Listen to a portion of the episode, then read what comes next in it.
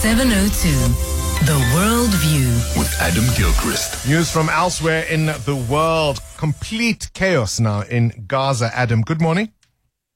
Good morning. Yeah, it certainly feels like it and sounds like it from what we're hearing from Gaza, with the, the Israeli Defense Force now saying they've expanded their operations, their military operations, to all parts of Gaza, whilst at the same time urging civilians to get out of the way, essentially, to go to some certain safe areas. There are very few certain safe areas, I have to say. The U N estimates there are nearly two million people displaced in Gaza already.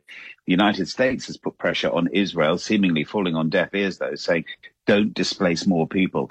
Allow people to, to settle and, and, and find some support, water, food, whatever. One of the suggestions put forward, and this emphasizes the chaotic notion of it all, is from the Israeli ambassador to London, who suggested that maybe people should evacuate to Al Mawazi, which is a section of Gaza next to the Mediterranean Sea. Sounds lovely. There is nothing there. I mean, imagine one hundred thousand people pitching up essentially in a desert that has no food, no shelter, no water, no infrastructure of any kind. And what do they do there? Um, we're not talking Moses, are we? I mean, you can't just conjure stuff up. Uh, yeah, it is chaotic and worse, I would suggest. Tell me about uh, this awful, awful accident, I suppose. Death mm. by bungee jumping.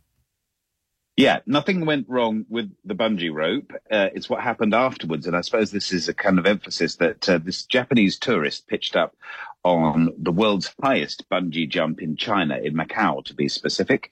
two hundred thirty-three meters, plunging two hundred thirty-three meters. I mean, I'm just looking horizontally and thinking, nah, nah, not for me. Thank you very much. Uh, I was thinking a short bungee, but then a short bungee might be more fraught. Anyway, he didn't fall. He didn't hit anything, this Japanese tourist. No injuries. But soon after, his heart stopped. He stopped breathing. He was short of breath immediately, but ultimately he died because he couldn't take it. He couldn't take the bungee jump. It is that reminder, isn't it? If you've got a heart condition, raised blood pressure, or have had surgery, we don't know that about this Japanese tourist. But if he had done any of those things, that would have made it extra hazardous.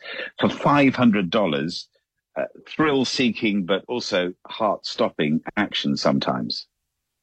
And that's where we'll leave it, Adam, for this morning's World View.